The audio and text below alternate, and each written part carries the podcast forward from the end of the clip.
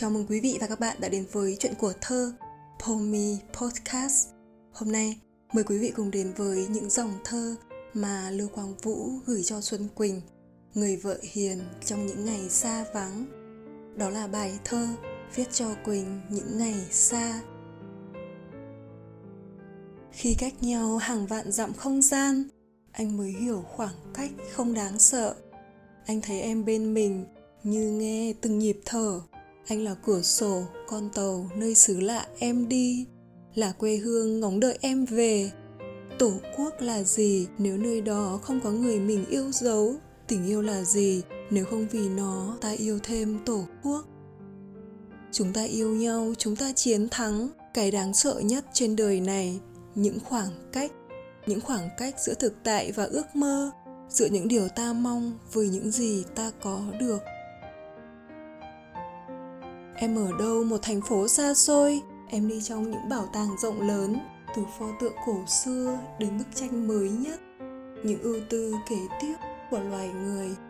Anh và con ở đây, tháng 6 trời thật nóng, vẫn nỗi lo thiếu ăn, vẫn nỗi lo lũ lụt. Lửa đạn còn cháy bỏng, những làng biên giới xa, những con tàu Trung Hoa, chập chờn ngoài biển, hàng trăm năm, hàng ngàn năm trước đây, những tàu này đã đến. Lịch sử thường lặp lại những tai ương. Những tàu này đã đến. Thành phố xôn xao chỉ có trẻ con. Như thằng mí con mình là không để ý. Anh ngồi đọc thư em. Nó ngồi ở trên sàn. Cái hộp bút nó xếp thành tàu hỏa. Tờ lịch nhỏ nó gọi là tấm vé. Tầm trên tay vui sướng đợi lên đường.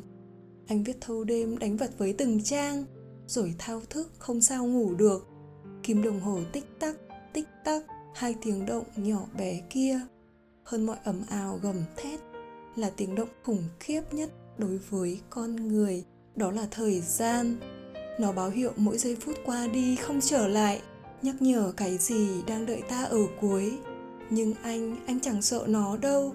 Thời gian, đó là chiều dài những ngày ta sống bên nhau. Thời gian, đó là chiều dày những trang ta viết bây giờ anh mới hiểu hết câu nói trong kịch shakespeare. Tồn tại hay không tồn tại?